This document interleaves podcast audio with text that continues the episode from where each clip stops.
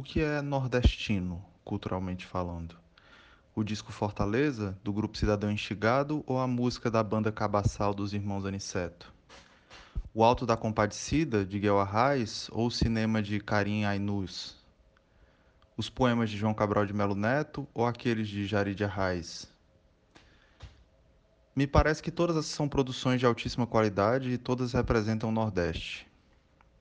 É atribuída ao escritor russo Leon Tolstói a máxima de que, para ser universal, é preciso cantar primeiro a própria aldeia.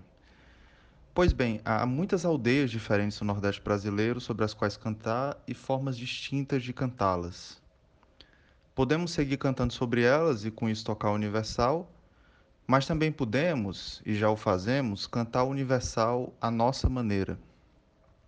Considerada a cultura dessa forma plural, minha resposta é sim.